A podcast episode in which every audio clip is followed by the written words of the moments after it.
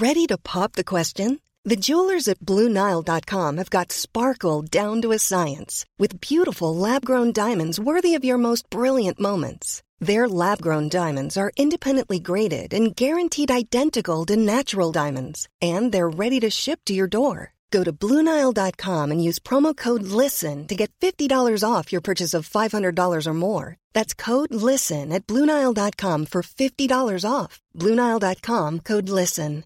Hey, I'm Ryan Reynolds. Recently, I asked Mint Mobile's legal team if big wireless companies are allowed to raise prices due to inflation. They said yes. And then when I asked if raising prices technically violates those onerous two year contracts, they said, What the f are you talking about, you insane Hollywood ass? F- So to recap, we're cutting the price of Mint Unlimited from $30 a month to just $15 a month. Give it a try at mintmobile.com slash switch. $45 upfront for three months plus taxes and fees. Promo for new customers for limited time. Unlimited more than 40 gigabytes per month. Slows. Full terms at mintmobile.com. It's a drunken soiree in the within.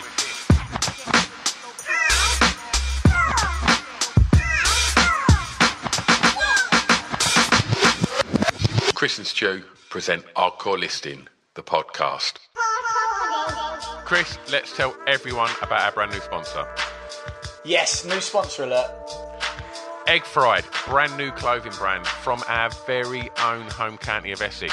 If you're into street art, comic books, kind of alternative lifestyle, going to gigs, watching cool films, crazy art, throwing a kind of little bit of Asian culture and a kind of slightly warped sense of humour, and then you kind of get where they're going with Egg Fried, right? What do they make? They make punchy graphic tees, hoodies, sweatshirts, wicked art prints, as well as a denim range that's handmade in house, which I think is really cool because it supports that slow fashion movement. It's domestically made stuff and it lasts a long time, and that's really where we're going now. We shouldn't be buying a load of throwaway stuff. Absolutely. And they're supporting your wallets as well. And let me tell you how they're doing that. If you go over to eggfried.com, go and buy some of their amazing garments, throw them in your uh, basket before you check out. They have given you lovely listeners an exclusive 10% discount code, and that discount code is egg salad, E G G S A L A D. Put that in, save yourself 10%. And and if you're not even up for spending money on yourselves, who else can they spend their money on, Chris? They have a kids range called Small Fried. Very cute, very cool, and that's also available at eggfried.com. Official sponsors of Hardcore Listening. Whoop, whoop. It's an Irish coffee, boys. takes the edge off. Well, um, that voice you can hear is obviously today's guest, Matt Stocks. Before we get on to Matt's top five, we should also just say hello and welcome to Hardcore Listening Podcast. Uh, I'm Stuart Roy Whiffin. I'm the better half of your pre- your presenting duo, and Whoa! Oh. Whoa, whoa, when was that agreed? Uh, the- that? We haven't done a poll on that, have we? I reckon if we went on Family Fortunes and Vernon threw that out, I Yeah. would clear up, mate. I think you would. I think I've uh, I, I, I've alienated myself from my own listenership from being horrible to everyone regularly.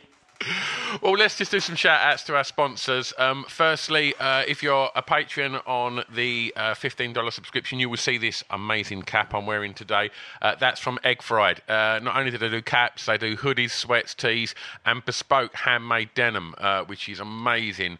And you can save money by going over to eggfried.com. If you like your streetwear and stuff like that, head over there uh, and use the discount code egg salad and you will save money.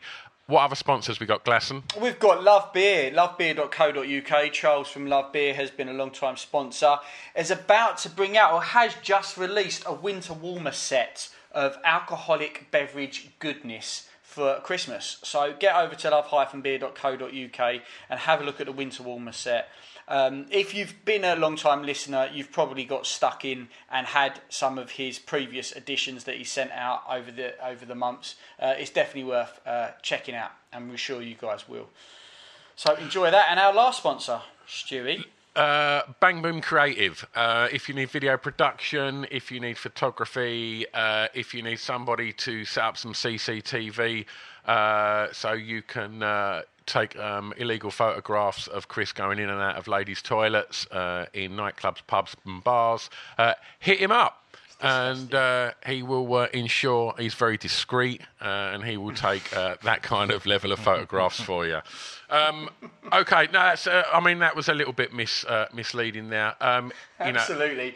This is the first time- I work, I work with charities for fuck's sake.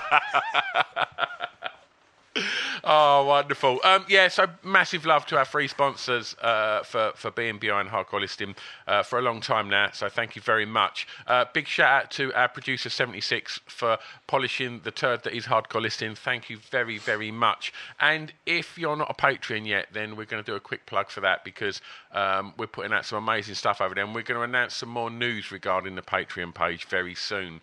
So um, it's very much in your interest to get uh, involved in that from as little as. I don't know what it is. Uh, it's about one pound fifty a week or something, Yeah, yeah, and yeah. and you get another episode um, each week over there. And that episode's generally a little bit more uh, raucous. Um, Bit and- more blue. yeah, you also get like uh, some radio shows. You also get the video episodes of everything. So there's plenty over there, and you've got access to about another 200 shows that have never been put out to the masses. And you can also go and watch the videos to the uh, only place you can watch the Distraction Pieces Drunkcast videos with Chris, me, Brett Goldstein, Romesh Ranganathan, and Scroobius Pip. And I think is the Rich Wilson and Jade Adams one up over there Yes, as well. Yes, it is, mate. Yeah, Yeah. it is. Uh, so you can go and watch all of them, and there's a lot of hilarity involved in them. Anyway, back to business. Joining us Plugged today, the shit out of that, didn't we? we did. Joining us today is a fellow podcaster, uh, radio presenter, uh, nice, nice egg, uh, and uh, author Author. Matt Stocks. What's up, fellas? Well, listen, before we get to me, I want to give your sponsor a plug, right? And speak talking to eggs, because I just woke up this morning to the beautiful image of you two in the cartoon style with your green and red tracksuits, and it says uh, "Egg Fried cautiously sponsors hardcore listening," and I love that. I love the image. I love the caption. I thought everything about it just taps into what you guys do so well. So eh, they're not my sponsors, but I'm going to big them up too. Oh, Lovely, lovely. Well, how you been? Um, I've been good. Yeah, I've been I've been up and down, as I'm sure everybody has this year, and it's been trying and it's been difficult and it's been lean financially because most of my income comes from DJing and touring and live Q and A's and you know just live events in general. So with the removal of all of that, it's been quite hard to exist financially. But in myself, my spirits are good. They're upbeat. Um, I've had a really positive, productive time with the book both with the creating of it and now with the, the promoting of it and talking about it. So I've had something really cool to focus my energy on, and that's really helps lift my spirits and keep me, you know, optimistic and upbeat and on the right track. So I've definitely been better, but things could also be way worse, and I'm I'm grateful for the position that I'm in, and and life is okay. Wonderful.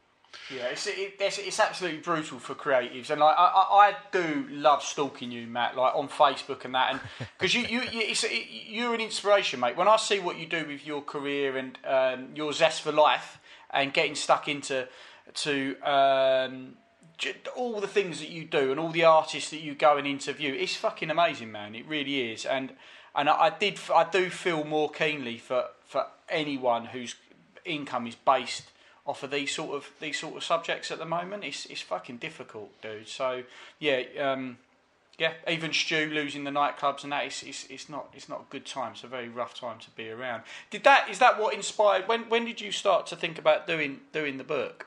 Was it during lockdown? Um, yeah, the story behind the book deal is is a story in and of itself. So on March the 10th, which was the day before my birthday, I got an email completely out of the blue from this guy called Tyson Cornell, who runs this publishing house in Los Angeles called Rare Bird. And they're an amazing independent publishing house. They've put out books by Sean Penn, who, as you know, Wow. is along with Mickey Rourke, Wow, my yeah. favorite actor of all time. So I'm now a label mate with my hero. Um, uh, Chuck Palahniuk, who wrote Fight No Club, they've done stuff with him. My. Loads of great. Really? Yeah, he's on there. So I'm I'm buddied up with them as well. Wow. And um, it's just an incredible roster of artists and musicians and and writers. And he he messaged me out the blue, and he said, "Hi Matt, I'm in London. I was meant to be here on this literary conference week, but all of these meetings have been pulled because of COVID. So I'm basically here in town trying to make use of my time and meet up with people that I thought might be good to network with and and get to know. So would you like to meet up?" Tomorrow. And I was like, well, tomorrow's my birthday, but yeah, all right. And in my head, I'm thinking, if I meet this guy on my birthday, he's going to buy me at least a drink, probably some lunch as well. So I'm like, what a great way to start the birthday Exactly. off. Free meal, little bit of a hang. And so I went down to, um, I can't remember exactly where in London it was, but it was down the road from the Royal Albert Hall because we were both coincidentally off to see Bryan Ferry that night, which turned out to be my last gig of the year. I didn't know it at the time. Um, so I went and met this guy, and it was funny because I had a WhatsApp group with all my like guy friends because we were going to go to Brighton that weekend, which we did do because it was just before lockdown came in to celebrate my birthday. So we'd hired out this apartment on the seafront. We were going to go get pissed, and I sent a message to all the guys in that group because obviously they'd been messaging me in the morning saying happy birthday. I texted them all and I said, lads, I'm just you know I'm off to get a book deal. And I didn't think that that was going to happen at all, but I just thought I'll, I'll will it out there into the world, it into the and maybe if I send out that you know that prayer, then it might get answered. And so they're all like, "Oh, wicked! What the fuck?" So I roll up to this meeting, and within five minutes, the guy was like, "I heard your show through Keith Buckley, who's a singer in a band called Every Time I Die." He'd been a guest on the show and he'd done two books with Rare Birds. So this guy had listened to the, my podcast with Keith because we'd been talking about the books.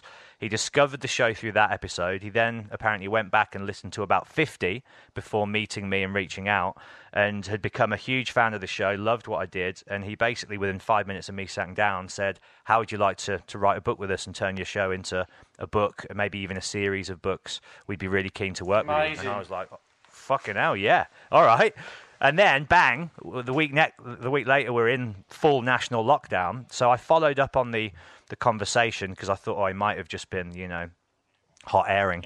And so I said, "Were you genuine with with that offer? Were you sincere? If so, I'll get to work right now because what else am I going to do?" And he was like, "Yeah, hundred percent. Send me some transcripts of a few interviews just so we can get a bit of a, a flavour for how you'll present it."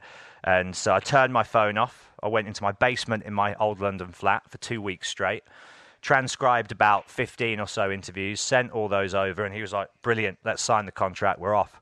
So we signed it, and then I just spent that first three month intensive lockdown period creating this thing, and, and the rest, as they say, is history. So it's pretty wild, isn't it, how it came That's around so at cool, exactly man. the right time as well. We on that sort of book, on that sort of publisher as well, and you're a massive fan of people like Hunter S. Thompson and, and, and that. Did you feel like when you were down in your basement writing it? How did that go? How was your process going of, of putting that down? Was it? Did you have like a set routine? Not, I'm not saying like Hunter S. Thompson sort of like routine that we've all seen famously published. It was, it was, it wasn't too dissimilar from that. You know, you know me too well, Chris. I just figured that I'll So- do that, mate. I, like if, if seeing you and following your career, it, you know, thinking that you get a book deal, it's just like uh, it sets the mind mind affair of what you would do with it. That's amazing, man. That's, I mean, that's kind of exactly what I did, minus the, you know, the adrenochrome. And, and and things like that, but I was definitely down in the basement with a big old bottle of scotch, and that would be breakfast, lunch, dinner, um, and I, I really did immerse myself in that crazy writer role. Um, you know, because the background context of the world at that time was so crazy as well. You know, like in that peak three month period, not nobody had experienced anything like that in their life. So it's such a surreal time to be alive anyway. And then here was this incredible project just presented to me from out of nowhere. And so I really lost myself in the whole process. And indeed, I probably ran towards the flame in regards to that kind of Hunter S mythology and, and embraced it. And yeah, I, I definitely had a few substances and liquids fueling the fire. Man, that sounds like an absolute blast. Which actually is quite nice because it's Right, right, drunk, edit sober, though, is what they say. And I, I'm, I'm here to agree with that. And, and, and for for people that are, are, are unaware um, of, of what the book is, do you, do you want to give people a bit of an insight as to, to what it is? title. The title's incredible. Uh, well, so the thing with the title is, and I, I hope you notice this, and this is why you're intrigued, is um, it's called Life in the Stocks, which is the name of my podcast, and maybe we can backtrack to that in a bit and you know fill in some gaps there if people aren't familiar. But Life in the Stocks is the main title, and then the subtitle is Voracious Conversations with Musicians and Creatives, and that title came to me. I was transcribing one of the interviews, which is in the book, with uh, a lady called Mina Caputo, who's the singer in a band called Life of Agony. Used to be Keith Caputo, now Mina, so she's transgender and has made the transition. And she kept repeatedly using this word, voracious, in the interview. She's like, I'm a voracious reader, I'm a voracious reader. And I was like, voracious is such a captivating, evocative yeah. word. I think it was because the way she was saying it as well in her potent New York accent. And I was like, yeah, I think I'm going to try and include that in the title somewhere. But what I did is, as I was transcribing her interviews, I spelt voracious with an E. And anybody who knows uh, English language knows that voracious is spelt with an O. But I was spelling it with an E because of the way she was saying it voracious, voracious. So I thought, oh, it's, it sounds like it's with an E, but it doesn't look right. I'm sure that's got an O, but it's not coming up as incorrect on my you know, Word document. The spell check thing hasn't set it off. So I Google voracious with an E, and voracious with an E is a word, but it's a legal term and it applies to the pursuit of truth. It's about trying to seek out the purest form of truth. And so I thought, well, how cool would it be to reappropriate this legal term in a rock and roll context? Because I think for me, and hopefully for anybody that's heard my show, the, the mantra of, of what I do is to get to the heart and soul and the truth of these guests' lives and who they are as people. And so I thought it's a nice, obviously, doth of the cap to the word voracious and being a voracious reader and all of that. But it's also taking this legal term and reappropriating it in a you know a crazy rock and roll context. So that is why the title is spelt with an e, and it isn't misspelt, but it is. I guess a happy accident that worked out really well. And then the book itself is a collection of uh, interviews from the first 12 to 16 months of the podcast. So I went back to the start, episode one, Stevo, and the way it worked is I thought, let's focus all the guests down so they're just American or Canadian. So it isn't too schizophrenic, and I'm not going from Gene Simmons to Gail Porter to Doug Stanhope to Ralph Steadman to James Lavelle to Johnny Rotten to Tom Morello, and it's all over the place. So I thought if I just make it American and Canadian, then that focalizes the, the demographic who are going to buy this thing a bit more. And so I started with episode one and just worked my way through transcribing all the American and Canadian interviews, and then I got to around episode 60, and I pulled out 35 of those 60, and each transcription was about two to 3,000 words. So in total, I was looking at about 70,000. And I knew well, there'd be about 10,000 with my intros to each chapter, so let's stop there. So I capped it at 35 guests.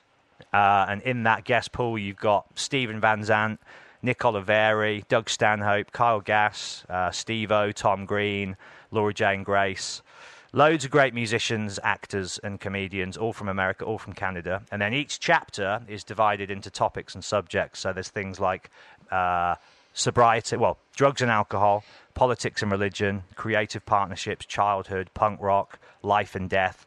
And, uh, and a few others, and then it basically just cuts back and forth between the guests talking about those subjects, almost like it's a roundtable read and they've just plonked like a title card in the middle. All right, now we're going to talk about childhood, and it kind of just goes round, and, and everybody That's shares brilliant. their thoughts. And so hopefully it tells a story and takes the reader on a journey, and it makes it more interesting than just reading, you know, pages and pages of transcripts of interviews. Because why do that? You know, you can just go here. Exactly. Conversations you, in there's there, no real editing form. process there. There's no. What you've done is you've added a, a useful and also creative sort of like. Um, in, way to index the conversations that you've had. So yeah, that sounds fascinating, man, to do that. Um, I just want to pull you back to the bit where you pointed out how voracious was spelt, thinking that yes. either Stu or myself would have noticed that in any way, shape, or form. like, I thought that's why you asked, is because you noticed. I'm, Brilliant. I, I, I, thought I generally just love love because you said because of the emotive. Um, I think the word voracious is incredible, but I, I hadn't even know. Yeah. I hadn't even noticed the spelling of it. But the pursuit of truth, I well, think, is go. a fantastic um, notion in itself. Something that I like to try and live by. And I think that you do that within the rock and roll world and getting to the root of things is, and the heart of things is, is, is Flexibility is great. That's why there's yoga. Flexibility for your insurance coverage is great too. That's why there's United Healthcare Insurance Plans. Underwritten by Golden Rule Insurance Company, United Healthcare Insurance Plans offer flexible, budget friendly coverage for medical, vision, dental, and more. One of these plans may be right for you if you're, say, between jobs, coming off your parents' plan, turning a side hustle into a full hustle, or even missed open enrollment. Want more flexibility? Find out more about United Healthcare Insurance Plans at uh1.com. Say hello to a new era of mental health care. Cerebral is here to help you achieve your mental wellness goals with professional therapy and medication management support. 100% online. You'll experience the all new Cerebral Way, an innovative approach to mental wellness designed around you. You'll get a personalized treatment plan from a therapist, prescriber, or both in a safe and judgment free space. Your cerebral therapist or prescriber will outline a customized plan with clear milestones along the way so you can get to feeling your best. With Cerebral, you're not alone in your mental health journey. We're here to empower you to live a fulfilling life. So take that first step towards a brighter future and sign up today at cerebral.com slash podcast and use code ACasts to get 15% off your first month. Offer only valid on monthly plans. Other exclusions may apply. Offer ends July 31st, 2024. See site for details. As a person with a very deep voice, I'm hired all the time for advertising campaigns. But a deep voice doesn't sell B2B, and advertising on the wrong platform doesn't sell B2B either. That's why if you're a B2B marketer, you should use LinkedIn ads. LinkedIn has the targeting capabilities to help you reach the world's largest professional audience. That's right, over 70 million decision makers all in one place. All the big wigs, then medium wigs, also small wigs who are on the path to becoming big wigs. Okay, that's enough about wigs. LinkedIn ads allows you to focus on getting your B2B message to the right people. So, does that mean you should use ads on LinkedIn instead of hiring me, the man with the deepest voice in the world? Yes. Yes, it does. Get started today and see why LinkedIn is the place to be to be. We'll even give you a $100 credit on your next campaign. Go to linkedin.com slash results to claim your credit. That's linkedin.com slash results. Terms and conditions apply. Incredible, mate. Yeah. Very good. Um, I guess this ties on nicely to what your top five is today. It does, and this was a tricky one because I don't want to blow my load, obviously. So if it's okay with you guys, what I'm going to do is do my top five that aren't my top Yeah, five. of course. If that makes sense. Yeah, so completely. my second tier top five because we want people to go read the book and discover the true top five and, and all the rest of it. Mm. Um, and there's there's so many amazing moments, and I can say that because they're not my moments, Yeah. and that's what that's what's been cool about this book is I'm removed enough from it to know that what I've excuse me that what I've made is good because it's the guess words and it's their stories and it's really just my job to tie those together in a way that makes sense and has a thread. And you know, all I really do is set up each chapter at the start with my thoughts and experiences in regards to each topic, and then get out of there and let the guests shine. You know, which is basically what I do in the podcast as well. Is kind of set the scene and then sit back and allow them to, you know, do their thing and express themselves and and all of that. So I'm removed enough to read the thing and go, these stories are great. There's so much, like, there's kind of heartache in there, there's hilarity in there, there's shock value stuff, there's crazy stuff, there's thought provoking stuff, um, and there's some really cool moments. I'll give some honorable mentions perhaps towards the end as well. But if we start at number five, they're not long sections. I thought it might be cool if I just read it out rather than said it. Go for it, man. If that Yeah, if that's not too embarrassing for and weird. No, no. So in at five is Clem Burke from Blondie, the drummer in Blondie. He's also played with the Ramones, Iggy Pop, Joan Jett, Bob Dylan, so many bands. Uh, and and his appears towards the. Well, in fact, actually, this story didn't even appear in the book. This is how good the book is. My top five stories, one one of them isn't even in it because I I just couldn't find a place within any of the chapters that this made sense. So I had to be brutal and take it out. But it's such an amazing little story. I thought it would be a cool one to share on your show. Um, so this isn't actually in the book, but this would be my top, Incredible. top my my fifth in my top five countdown. So Clem Burke from Blondie says this. I first met Annie Lennox at a club called Planets in Burlington Arcade, London. That was funny in itself. It was a legendary place. Boy George was the DJ there. Lemmy was in the corner playing on the fruit machine. Phil Lynott from Thin Lizzy was hanging out at the bar. And Michael Jackson was sitting in a chair with a band aid on his nose, probably from having plastic surgery that day. He was walking around the place saying that he was trying to copy Adam Ant. Then all of a sudden, this attractive blonde comes towards me, and it was Annie Lennox. We had a Sunday roast at her place the next day. One thing led to another, and the next thing I know, I'm on a plane going to Cologne to do a record with the Eurythmics. Wow. And that did make Isn't that the book. most mental Yeah. scenario? That should be a, like a cartoon, a five minute cartoon short film that night. All the characters in one place at one time at that That's time. fucking off the chart. That's man. incredible. Isn't it? Yeah. Uh, and one of the greatest drummers ever. Absolutely. Like, you know, you're only as good as your drummer, aren't you? And and he keeps the beat in, in so many great bands and he's got such a a hard hitting but rhythmic style and, and he's he's one of the coolest people I've ever met. And I think when you're you're a session drummer like that and you play in so many bands, you have to be the coolest motherfucker ever because you have to be able to get on with all these different characters and people and slot into all these different bands seamlessly and that's what he does. And he was just the coolest, sweetest guy. And it was it was a beautiful day that day because Debbie, Debbie, Harry, and Chris Stein were in a, a, a room next door to us doing a couple of interviews of their own. And when I came out with Clem at the end, Clem was like, "Oh, guys, this is Matt. We've just done a really great interview." And I'm I'm sat there with them, and they're going through Chris Stein's photography book, which had just come out, and they're like reliving all these moments together, just between the three of them for their own private and personal enjoyment. And I was I was stood there like, should should I go or I was like, nah, nah, I've got to hang around a bit. So I sort of just hung around for a bit, and they were like really smiley. And it's one of the few moments because usually I've got no shame, and I'm like, can you sign this? Can we have a photo? It was one of the few moments where I just sat back, enjoyed the moment, and then you know politely said goodbye and went on my way. And it was it was a really cool moment to see those three that have been in a band together since 1975 are still the best of friends. It was beautiful. Uh, Real people. the relationship between Debbie Harry and Chris Stein, I think, is one of the most beautiful stories in rock and roll. I just love that story. I just think it's incredible. I just think that, you know, from dating to, to you know, the illnesses that you know that plagued him throughout the eighties, and you know, even when they weren't And she together, just had his back, she had his she? back, and like, yeah. And let's not overlook however cool Clem Burke looks, and he looks incredible in every photo you ever see of Blondie.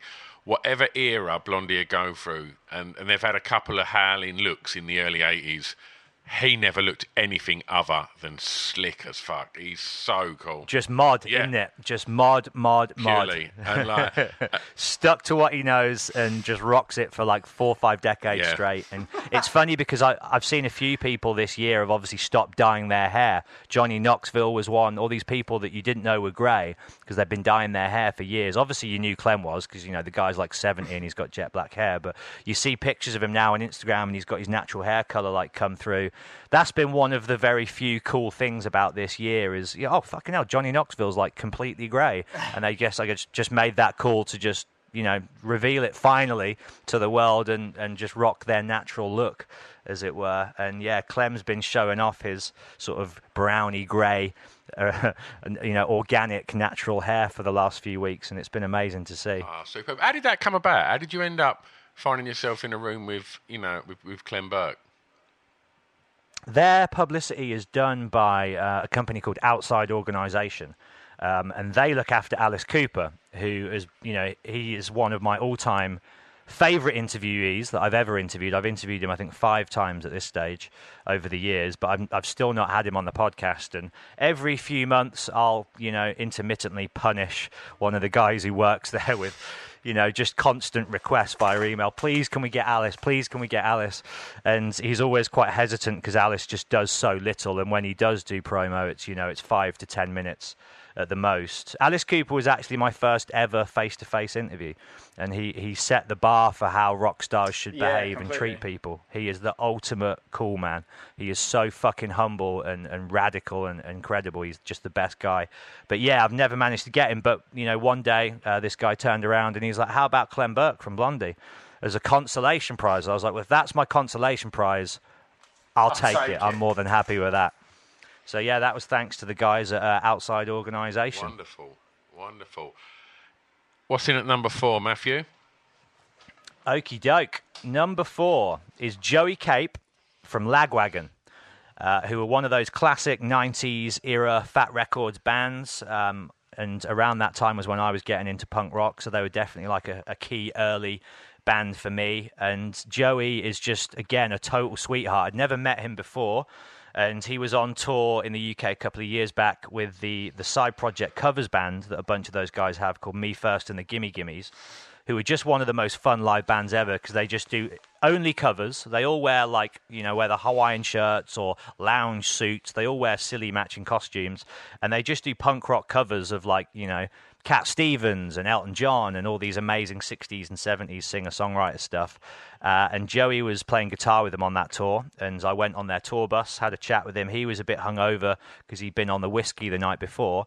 And I mean, I imagine you boys have probably found this. When you interview people hungover, sometimes the interviews can be amazing because their their guards down and there's a sense of vulnerability there, Yeah. and they're not really overthinking what they're saying. I, I know I'm like that when I've interviewed people hungover. Is there's this kind of looseness in the air, and he really was just totally at ease, totally relaxed. I think it was the first podcast he'd ever done, and we ended up we ended up speaking for about 90 minutes. And and this section that I'm going to read now is from the final chapter, which is the outtakes chapter, and that's a chapter basically which contains stories which I thought deserved to be in the book but didn't quite fit in the other ones. And in hindsight, that Clem story should have perhaps been in this, but again, it was it's just that's Clem's story is so self-contained and gnarly. I thought I'll, I'll just leave that out because it doesn't really go anywhere. Do you know what I mean? It doesn't really lead from anywhere. But this one is um, there's quite a few segments of guests talking about parenthood and how being a father or a mother has changed and affected their lives for the better. And I wanted to include a bunch of those together. So this is a little section from Joey on parenthood in the outtakes chapter. So. I remember before we had our daughter, my wife and I talked a lot about Christmas. There's a lot of practical questions that you have when you're about to become a parent, but still haven't been hit by the reality truck and still have your ideals. We're both atheists, and we both look at Christmas as kind of a consumer holiday. We also didn't want to lie to our child and say there's a Santa Claus when there isn't. Spoiler alert, kids, sorry. but the big problem is then you're immediately ostracizing that person and taking them out of what happens with all of their friends at Christmas. And there's the other side of it, which is that Christmas is a fun thing for a child to think about and look forward to. We ended up doing it in the end, but I maintained all along that I was an agnostic when it came to Santa because I knew when the jig was up, I was going to be like, What's up now? Who's the good parent here? Your mum? Not so great. But the analogy there is that you have to let your kids enter the popular world. They have to be part of those things to help with their development as a human being. So I go, uh, How did she take the news when she found out that Santa wasn't real then? And Joey says, I'm the worst liar ever. And she point blank asked me as I was driving along one day. She said, Dad, is Santa Claus a person? Is he real? And we all know you can't lie. And I was like, I plead the fifth. You have to talk to your mother about this one. Matt, she sounds like a smart kid. Joey, she is. She's smarter than me, that's for sure. Luckily, I'd read somewhere about a month before that I was going to do this, though, that when you approach a child and you say that there's no Santa Claus, this is what you should do. You sit them down and you tell them, here's the deal. You've got to pick one of our neighbors, and we're going to go buy them a thoughtful gift and put it on their porch. But you never get to take credit for it. You can never tell them that it was you. They just get a nice gift at Christmas, and then that's what you do each year. So now you're a Santa, and there are many Santas out there.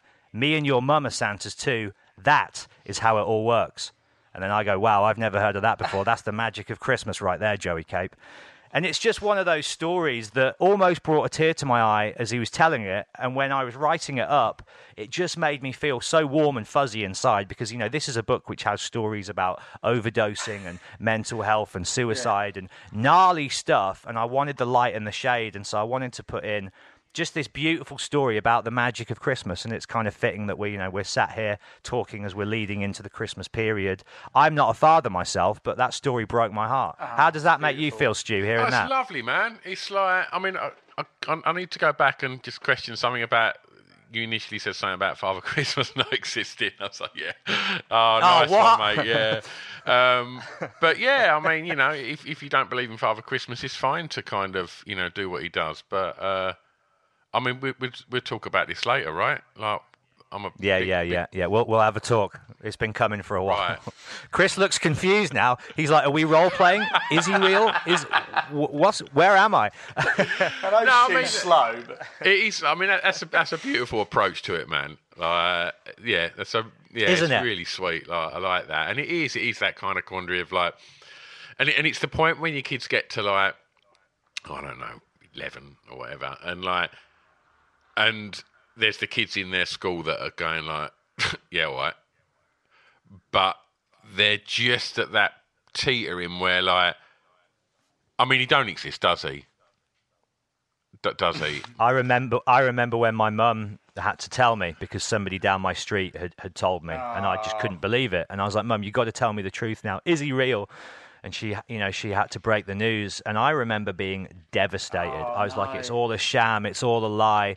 And it's it must be a really hard line to walk, as Joey outlines there. It's like you want your kid to be involved in the spirit of Christmas and and believe in it the way all their friends do, but then you know in your heart that there's going to come a day when their heart is going to be broken when they find out the truth. And how do you approach that?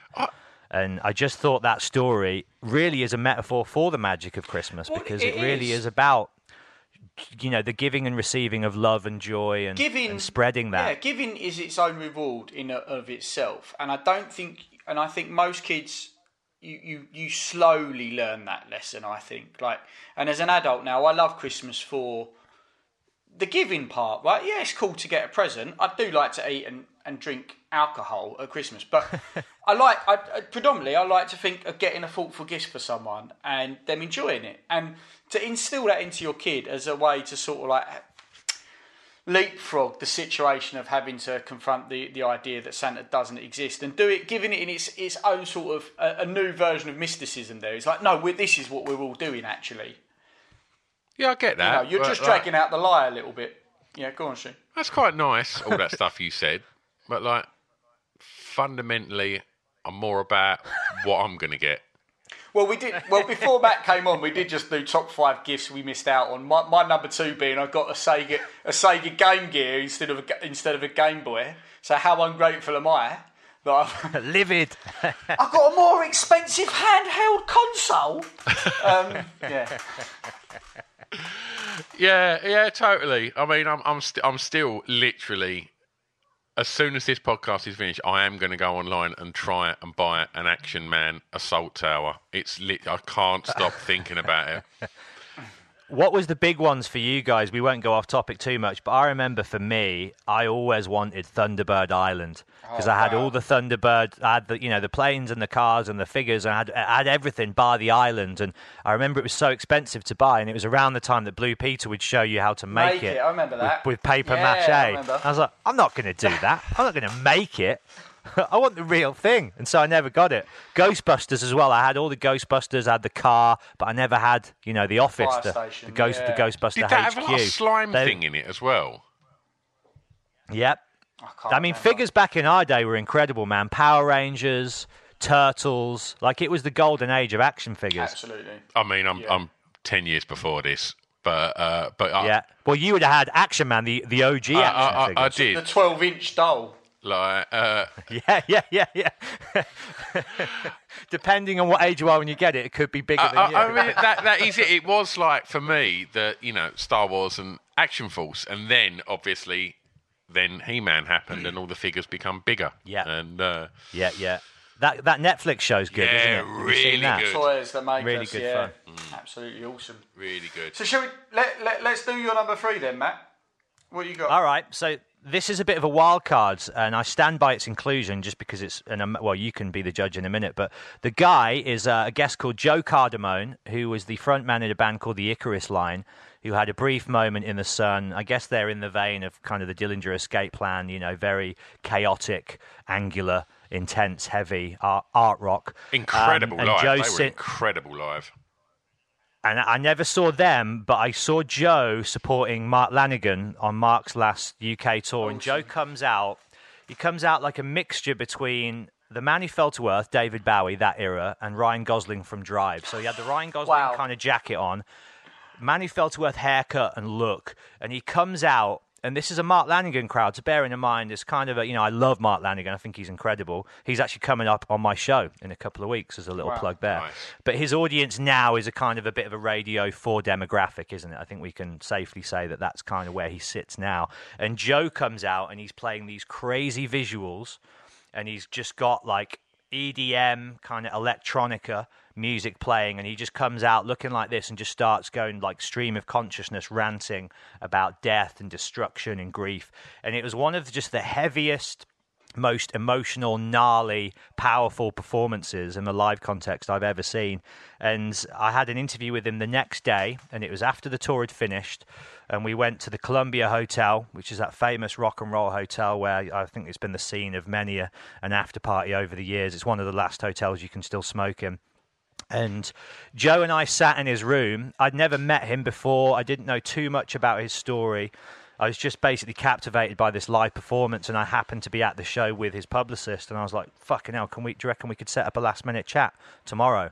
And he's like, "Yeah, he's got all day off before he leaves, so we can make that happen." So I went round to his hotel. We spent the day together, and it transpired that he'd lost his oldest and best friend and bandmate a week before he'd gone out on this tour.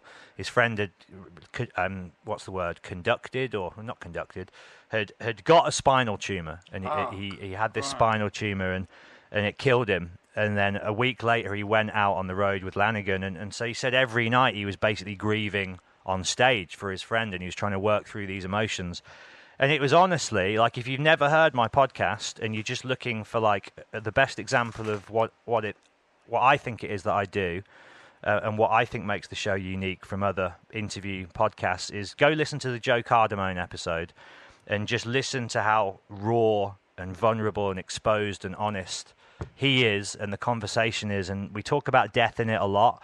Uh, he was also on the last ever tour that Scott Weiland did when he died. He was the support band on that tour, and that was the Icarus Line's last ever tour as a band.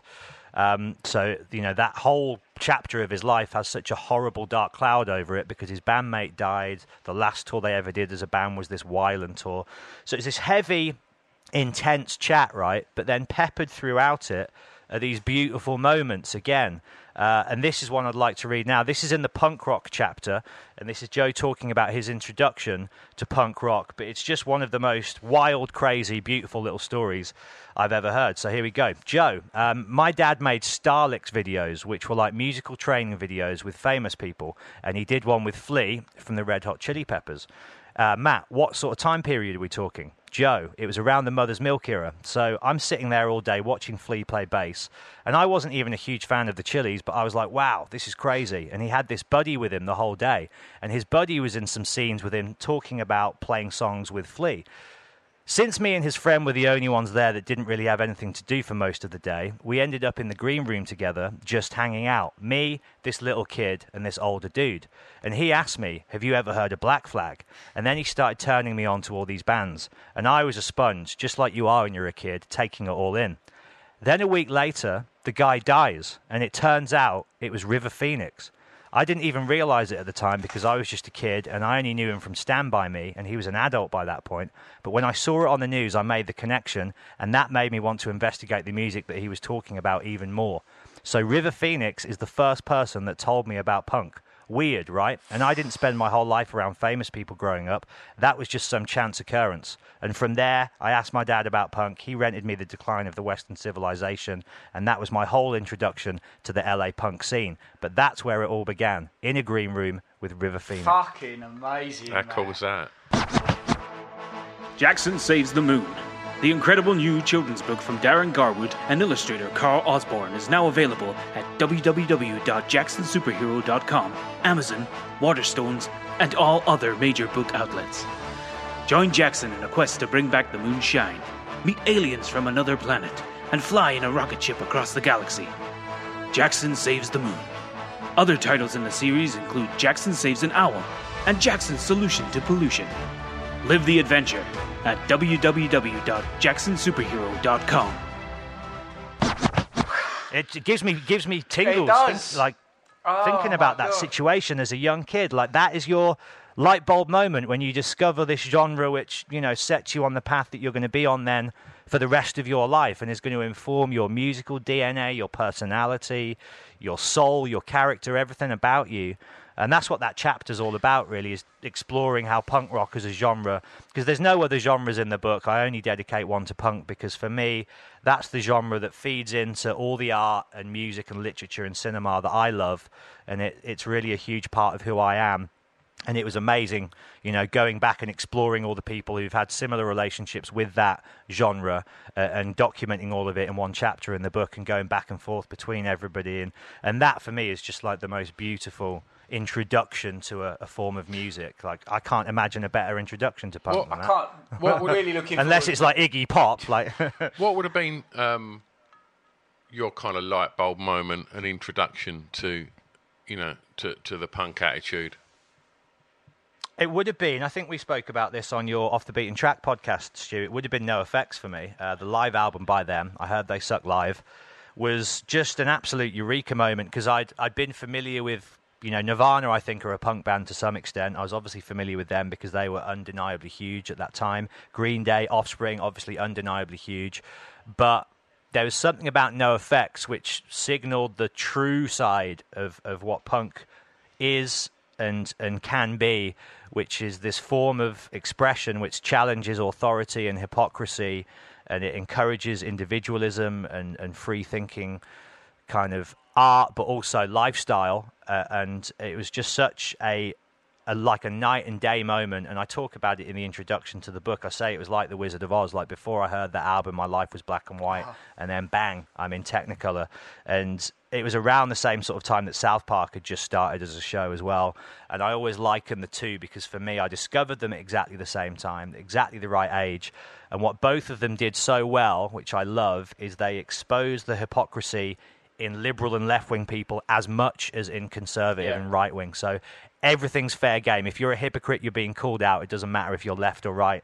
And that really informed and continues to to this day my political thinking, but also my sense of humour and outlook on the world and attitude and, and everything really. So NOFX for me, hands down, with a with the, the gateway drug, if you were, into all things punk. And after I heard that, I never looked back. Nice. mate. Nice. Couldn't agree with more with what you've just said there, buddy.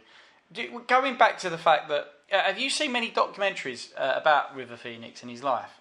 To, to, No. He, led a his life is fascinating, um, and Very, very hippie family, weren't they? yeah, yeah, tra- and still are. Travelled a lot, um, you know, and um, we were in lots of com- communes and stuff like that as kids, and he, he was just such a pow- powerful individual in terms of like his creative force and his nature. To you can completely understand how you know you could be sat in a green room with him as a as a as a young lad, and that that influence just rub off on you, and then you Yeah, know, I mean, it's hard to imagine a better guide into that world, isn't Yeah. it? Because you, you've only got to look at his younger brother, Joaquin.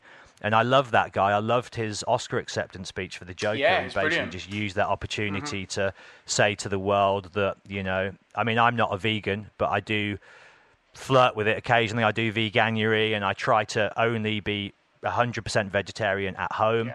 And I only tend to try and eat meat now when I'm out and about and it's a special occasion or whatever. But I love that he used that opportunity to really kind of try and school and educate people on the ethics and the morals and the environmental implications of, of meat eating and, and on the flip side to that of veganism and plant based diet as a as a lifestyle choice. And he got a lot of stick for that and that was a brave thing to do, I thought, and a cool thing to do.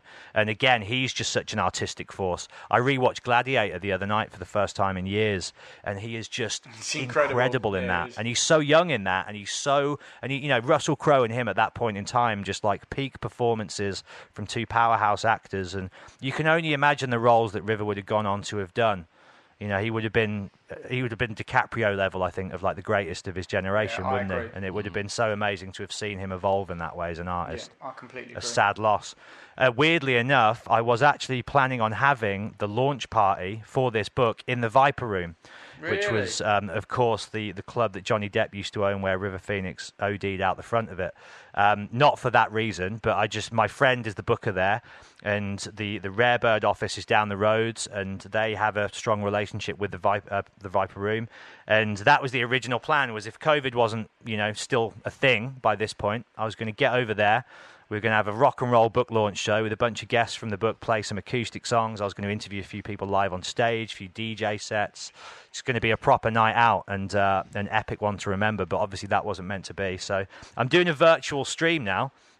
Um, I'm going to be, you know, from the Viper Room to a virtual stream in Birmingham. It's not quite, it really isn't quite the same, is it? But um, if anybody's interested, on December the 15th, via birminghamstreams.co.uk, that is the website. Um, a friend of mine owns a studio in Birmingham, and I'm going to be live streaming from there on the 15th at 7 p.m. And Monique Powell from the band Save Ferris is going to be there with me because she's living in Birmingham now. Uh, she's going to be hosting the show with me, interviewing me about the book. She's going to be performing some cover songs by guests in the book, and then I've got a bunch of special like video drop-in messages from guests and special pe- special guests, and uh, and some other acoustic sets via the you know kind of form of, of video. So it's going to be a proper like multimedia variety show, um, which won't be as good as the Viper Room, but it's the best with what we've got. So yeah, if anybody wants to check that out, that'll be free. And uh, birminghamstreams.co.uk is the place. We will link all that when we put this out, Matt, and um, you know, hopefully Thank you'll you, see boys. us there. That that sounds incredible. And Stu's just gone. What are you doing, Stu? You keep getting up. Are you turning on your radiator on and off? Yeah. or what? He's having sneaky Yeah, shots. it is. It, it's it's fucking freezing here. So uh, yeah, I'm just sort of turning the heater on and then off again when it gets too warm. So uh, so Do you have to do that? Do you? If you left it on, it would just be unbearably yeah, hot, it's would it? ridiculous. But then obviously You have to just do them naked. uh, you don't know. I've, I've only got I've only got a jumper on. That's all I'm wearing. like the old news Yeah, reporters back in the day. mate. Tuxedo from the waist up, pants from the waist down. Hundred percent. Hundred percent. Uh, Number two, Matt. All right, we're getting down to it now. Um, I'll do two, and then before I do one, I will give a couple of honorary mentions to ones which which didn't quite make the cut, but definitely deserve a tease. So the the second from top is B-Real from Cypress Hill, uh, and this is taken from the Booze and Drugs chapter. Which is definitely one of my favourite chapters. It doesn't glamorize any of that stuff, but what it does do is just unapologetically and, and very candidly just explain the situations that people have been in as a result of you know being on substances and the, the positive and negative effects that they can have. Um, and there's there's some again there's some kind of heartbreaking sad stuff in there and some truly entertaining, crazy, hilarious stuff as well. This story you're going to love this one, Stu. So B-Real says this: Cypress Hill and House of Pain played a sh- uh, blah, blah, blah. Rewind, we'll start that again. Cypress Hill and House of Pain played a show together once in Humboldt County, which is a big place in California for marijuana and cannabis cultivation. Everybody was reeling about Humboldt County weed at the time, and we had the chance to play a show out there at the university, so we took it. After the concert, both bands were in a hotel room together, and all our crew had one floor. It was Cypress Hill and House of Pain taking up an entire floor of this hotel, where there might have been about six or seven other guests in the whole building, as it's a very small town. And we all took magic mushrooms that night. This was the day before the LA riots, and we were oh, still high on mushrooms when we were driving back into Southern California. We saw all this black smoke in the sky as we were driving into the city, and we were like, holy fuck, this looks like the apocalypse. Obviously, the verdict for the officers who were on trial for the abuse of Rodney King was a not guilty, and the city just went crazy.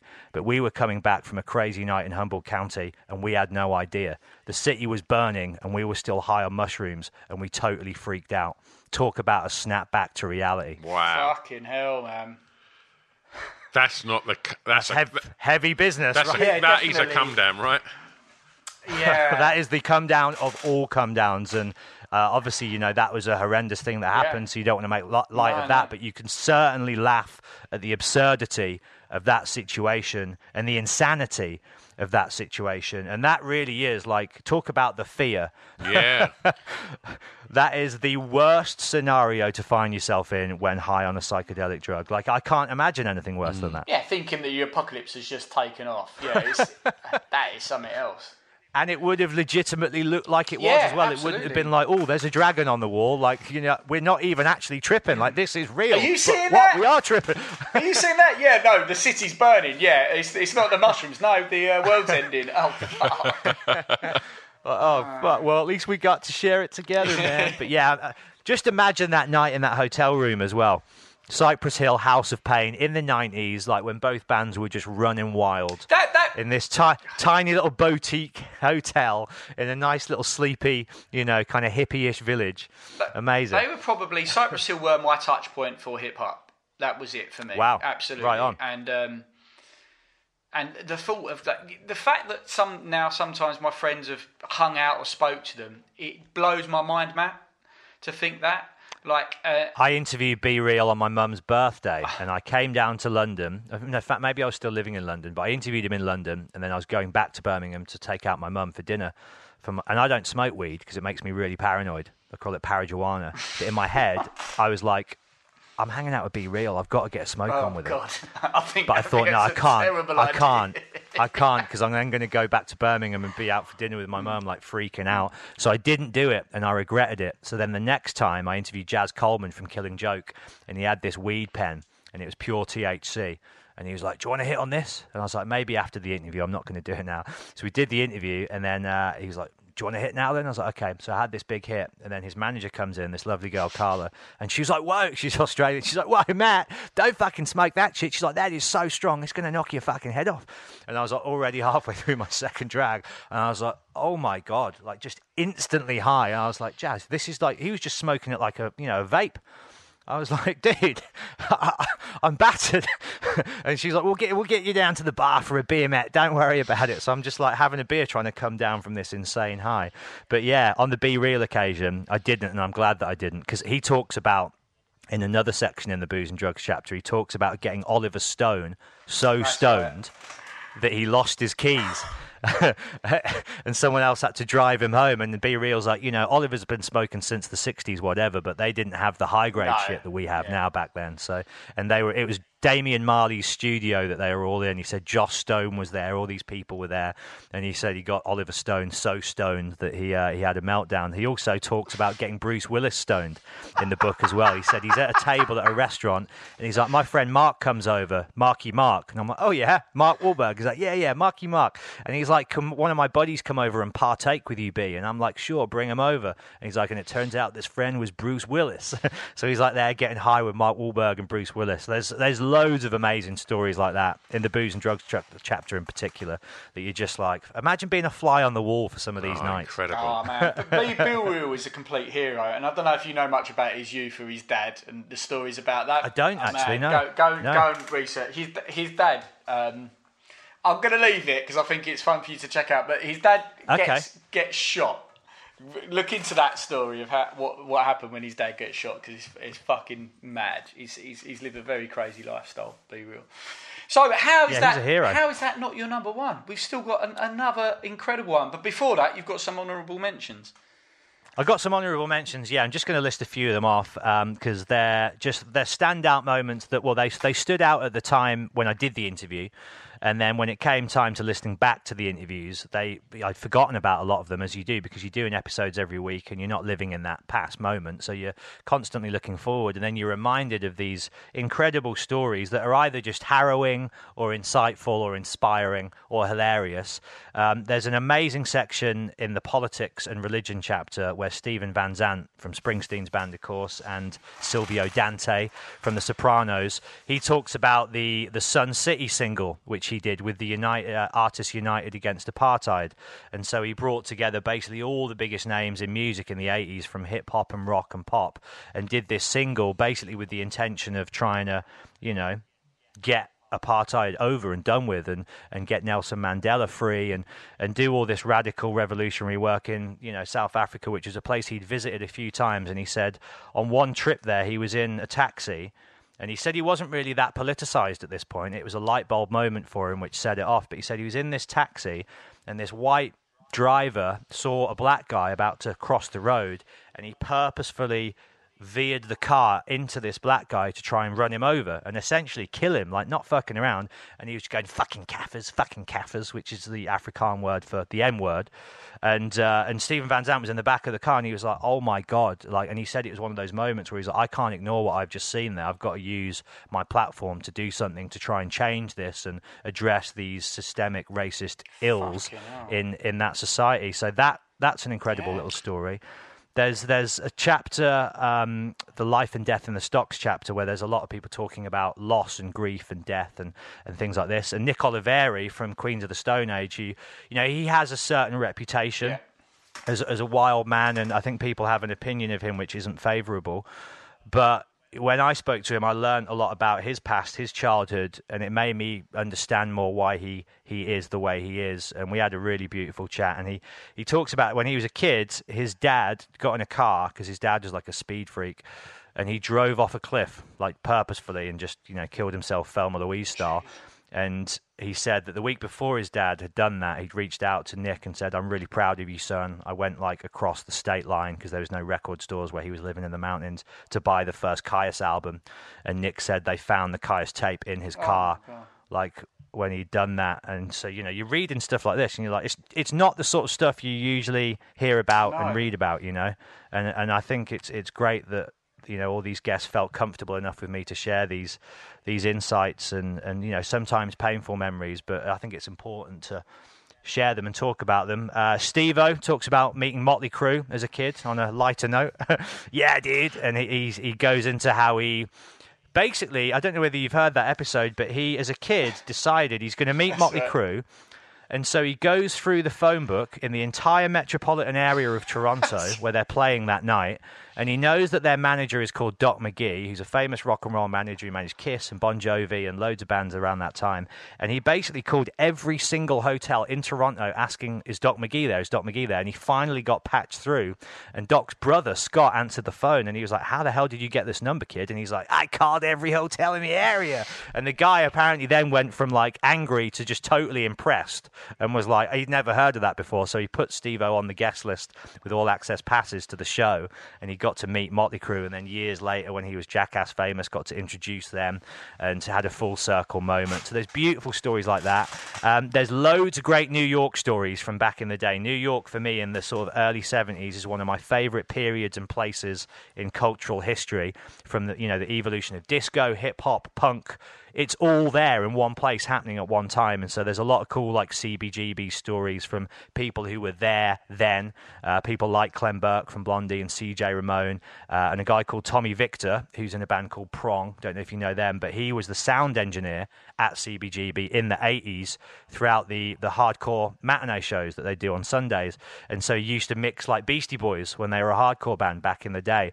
So loads of epic old school New York stories. There's some amazing. Um, discussions on gender dysphoria as well from Mina, who I spoke about earlier, and also Laura Jane Grace, who I know you spoke to recently for your other podcast, mm-hmm. Stu. So we get into a lot of, of their experiences, which again was it was amazing that they felt comfortable enough to share all that stuff with me. And and we went deep into it, and that's all in the book. And then um, there's a lot of talk about sexism and feminism and the Me Too movement as well, with with two amazing ladies. One of them is Monique from Save Ferris, who's going to be hosting the live stream show with me, and is my dear friend. And then the other is sadly a friend of mine who who died earlier this year um, under really tragic circumstances, and and she was just a, a real light like a leading light for me and an inspirational lady that taught me a lot about how to treat women and you know how we should be behaving towards them as men.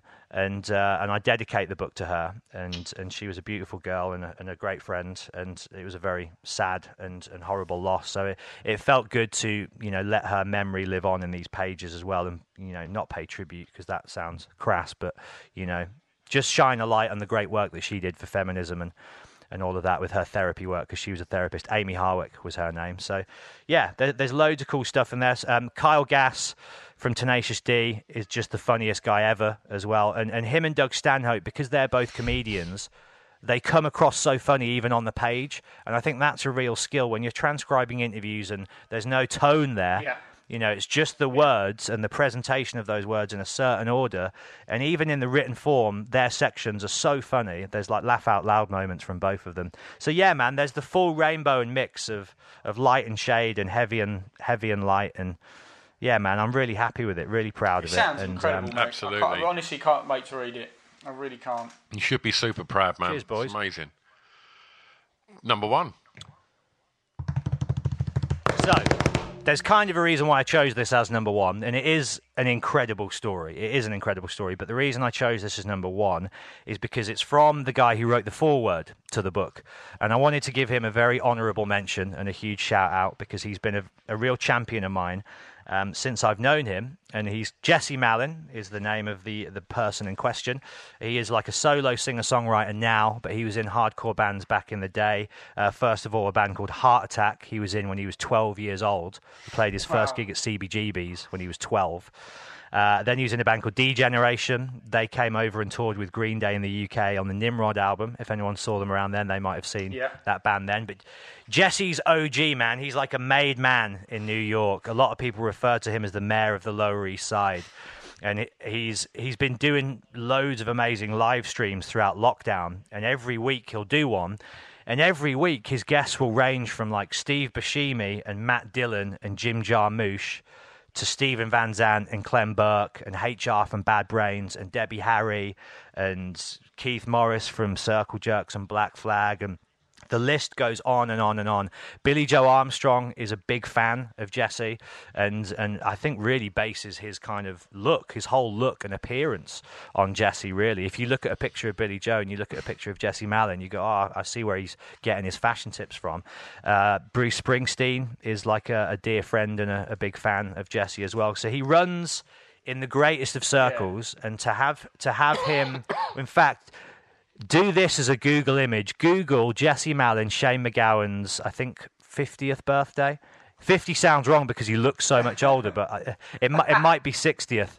And there's this picture from this recent birthday of Shane McGowan, right? Shane's in a wheelchair now because he's not very well, but this lineup of people, right, is Johnny Depp, uh, Bono, Bobby Gillespie, um, I can't even remember who else, Nick Cave, basically like every legend an you can incredible imagine. and then that. I'm, I'm You've actually, seen it, you I'm know the one I I'm looking at it now. It is great. And Jesse's just there with them all because he belongs with them all because he's that much of an icon. Even though he's not as internationally renowned and world famous, he is such an OG. And so to get him as the guy to write my foreword was such a coup. And, and what he wrote was so complimentary and amazing. And that's the first thing that you read when you open the book is the foreword from him. And he really sets the tone and he really establishes the whole context and content of what's to follow. Um, so this is, I think, and this story is just amazing. So after we do this podcast, go and watch the music video for Joe Strummer and his cover of Redemption Song by Bob Marley. Uh, and this story is basically the story of that music video. And you'll hear this story, and then when you watch the music video as well, it really brings the story to light in a beautiful way. But this is in the Heroes Heroes chapter. So this is basically the chapter where all the guests talk about their heroes and their inspirations. So it starts off by me saying, uh, Jesse, tell me the story behind the Joe Strummer mural that you had painted outside your bar in New York. And you'll probably be familiar with this image. It's the kind of reggae flag, red, yellow, green, Jamaican coloured graffiti, like rattle spray paint illustration of Joe Strummer, and it says "No, you're right. the future's unwritten." It's this famous spot in New York where everybody goes to have their picture taken, and that's actually on the wall outside Jesse's bar. So this is the story of that mural. Uh, Jesse, I used some of the money that I got from a record label advance back in the day to open up a bar with a couple of musician friends of mine. I wanted to have a little corner spot, like some kind of Frank Sinatra fantasy, where I could hang out with my friends, listen to good music, and basically just shoot the shit when I wasn't on tour. And that Frank Sinatra fantasy bar became Niagara, which is located on 7th Street and Avenue A in the East Village. Whenever I travel, I always want to go out to a bar after a show if I have time. I want to hear a DJ spin records or talk to some folks just to get a flavour of the town. And as much as I've seen alcohol ruin a lot of good people, I like bars and I believe they hold an important place in our society. They're like churches to me. They're communal. And whenever I travel around on tour, I get hooked up with free drinks and stuff like that. So we had a policy at Niagara. If you're a touring artist, come to the bar, bring your road crew, and we'll take care of you. That led to a lot of bands stopping there, and Joe Strummer came by after the first Mescalero show in New York at the Irving Plaza. A few hundred people followed him that night, including Shane MacGowan, and it was a wild evening. Joe came by a couple of times after that too, and people kind of connected that place with him. The last time I saw Joe was in November in 2002 at the Cedar Tavern, which was the old beatnik kind of hangout place where Ginsberg, Kerouac, and those guys used to hang around in the East Village, uh, in the Greenwich Village, sorry. I was about to head out on tour with Ryan Adams, and I wanted Ryan to meet Joe, so we swung by there to meet him. And there's a bunch of photos from that that night that Bob Gruen took. Josh Cheuse was also there, who we'll get to in a bit, but that would be the last time that I saw Joe. He passed away on December 22nd, 2002, and throughout the Christmas period, fans and people who loved Joe started putting flowers and candles outside the wall of Niagara. I think they just needed somewhere to show their love and give their condolences, so that was that. A little time had passed, and Josh Cheuse, who's a friend of Joe's and did all the covers for many Mescaleros records and every Jesse Malin and D-Generation album cover for a while, was getting ready to shoot a video for Joe's last single, which was his cover of Redemption Song by Bob Marley. Now, in the neighborhood where Niagara is based, the Latino community have this tradition where if someone in their family or someone that they love passes away, they have an artist do a rattle can spray paint mural of them, and it's just a beautiful way to celebrate their life. So Josh had this idea let's take that side of Niagara and get Dr. Revolt and Zephyr, who are great graffiti mm. artists and friends, to paint Joe's mural. And then we can have a street party carnival in memorial of him, and that'll be the video for the song. So that's what we did, and Josh filmed the whole thing. I came by, put some flowers down. Jim Jarmusch came by. The guys in Rancid came by. Steve Buscemi and a bunch of other people who all knew Joe came by too. Fans and people on the street all got involved as well, and it was this whole magical thing. And then after we got done shooting, someone said, Why don't you just keep the picture of Joe up? So we did. And that's the story behind the Joe Strummer mural. It's still there now. People still come by and take about 100 photos a day. That's amazing. How cool is that? Matt. And that, just a heartwarming, Yeah. cool little fucking tale, isn't it? And you know, Joe Strummer, as I'm sure for you guys, is a huge hero for me. And that image and that wall is obviously such an iconic spot in New York. And to get the full inside story from the guy that made that happen, you know, because that's a worldwide thing. That is, you could go on Instagram and type in that mural, and there's going to be thousands upon thousands of photos. And to have the dude at ground zero that created that moment and is now enjoyed by Clash fans all over the world. You know, that's legendary legacy shit. Yeah. And it's on on paper in my book, and I'm super, oh, super, oh, Matt, super you, should, proud you of that. You absolutely should be. You've absolutely you, you've submerged yourself in so much amazing cultural history. Absolutely, with music mate. and other creatives, mate. I sometimes wonder if us doing top fives on sandwich fillings really, really quite covers the. the Dude, you, you guys are doing important work. This is important work, and people need it in their lives. Never short sell yourselves. Yes, mate, what a story. Right? And sorry if I stumbled in a couple of places. With the longer ones, you, you kind of go, oh god, you know, you're looking at it, you're like, there's a lot to read here. But I needed to get the whole thing in. But So good, But mate. yeah, thanks for letting me do some live readings as well. Hopefully they didn't send anyone. to No, no, sleep. no, I don't. brilliant. No, it's- good. I don't can't think there'll be an I audio book. I- People have been asking me, but I think to make an audio book of a podcast seems silly.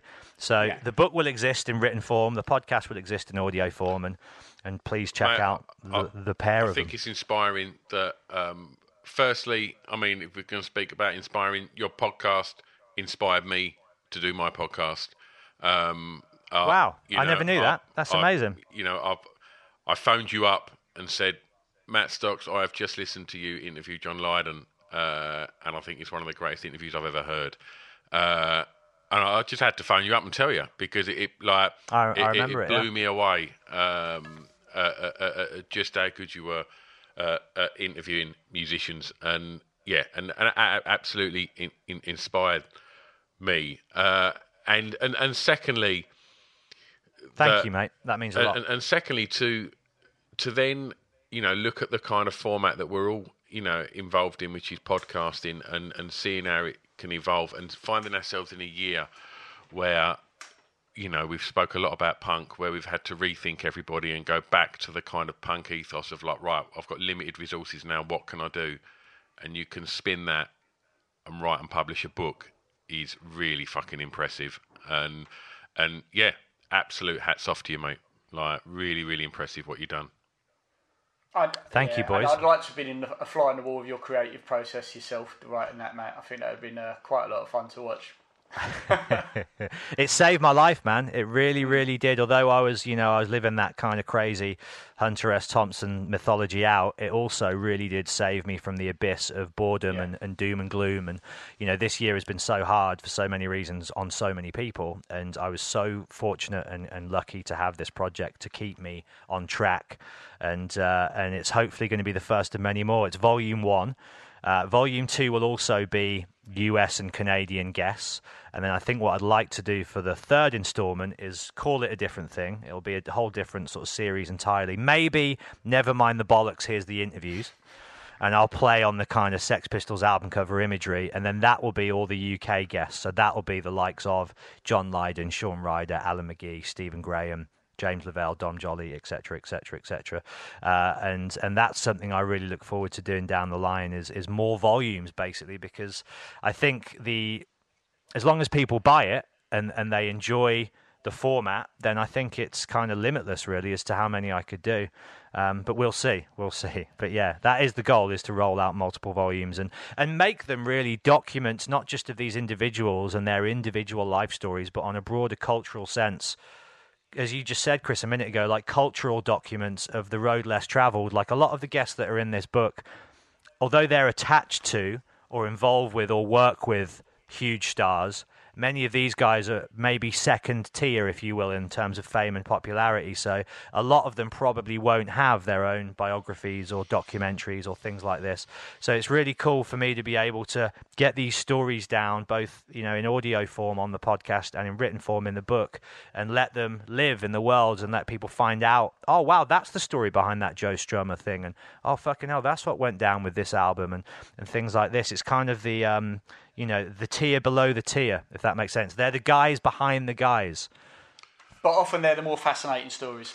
hundred percent. Exactly. Well, their experiences are the same, aren't they? And they're perhaps just a little bit more freed of the, um, the I don't know, the constraints and the pressures of being in the spotlight, so they can perhaps be a little bit more honest. I don't know, fearless with their with their truth telling.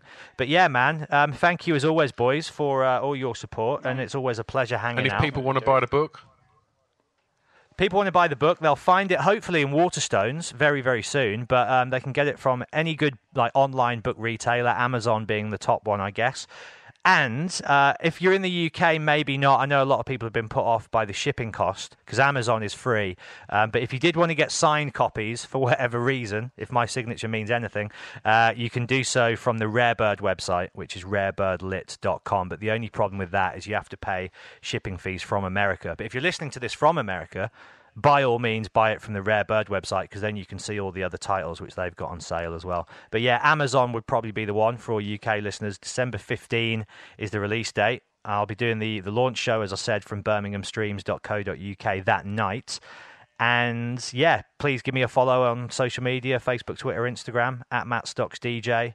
And check out the podcast, Life in the Stocks, wherever you get them, Matt, if you want. Thank you so much for coming on and just Absolutely. being your wonderful, interesting, creative, culturally immersed self. And I guess the only thing to say now is um, next week we'll be doing top five babies with big dicks. So see you next week, guys. thanks, buddy. I love you, boys. That, that was great. Chris and I want to tell you all about our Patreon page. It won't take long, but we think you're going to want to hear it. Because you're missing out, quite frankly.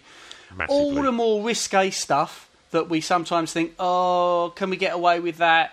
Uh, we put it on our Patreon pages, and there's over 150 episodes uh, for our $10 subscribers.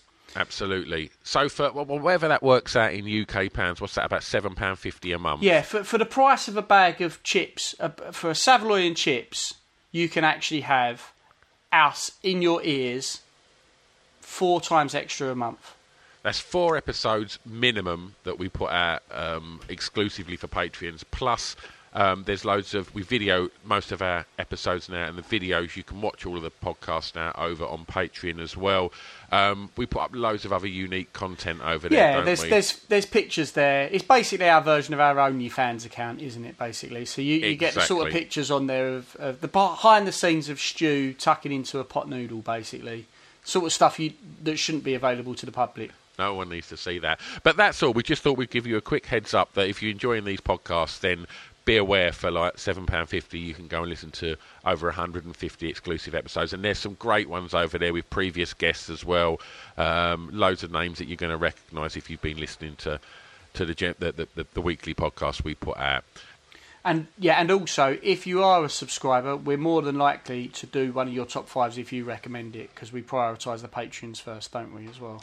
Absolutely, yeah. So we- we, try and sort of do as many top five suggested by you lot as well. So, uh, yeah, head over to Patreon. Where can they find out about it, Chris? Uh, Patreon.com forward slash hardcore listening. Easy peasy. And you can watch an intro video there as well of us in jacuzzis and doing sexy stuff With Gal Porter. with Gal Porter. Not doing sexy stuff with Gal Porter. Can I just clear clear that up? Gal, not trying to drag your name through the mud. and Scroobius Pip. Yeah. All right, P A T R E O N dot com forward slash hardcore listening. It's a drunken soiree in the within.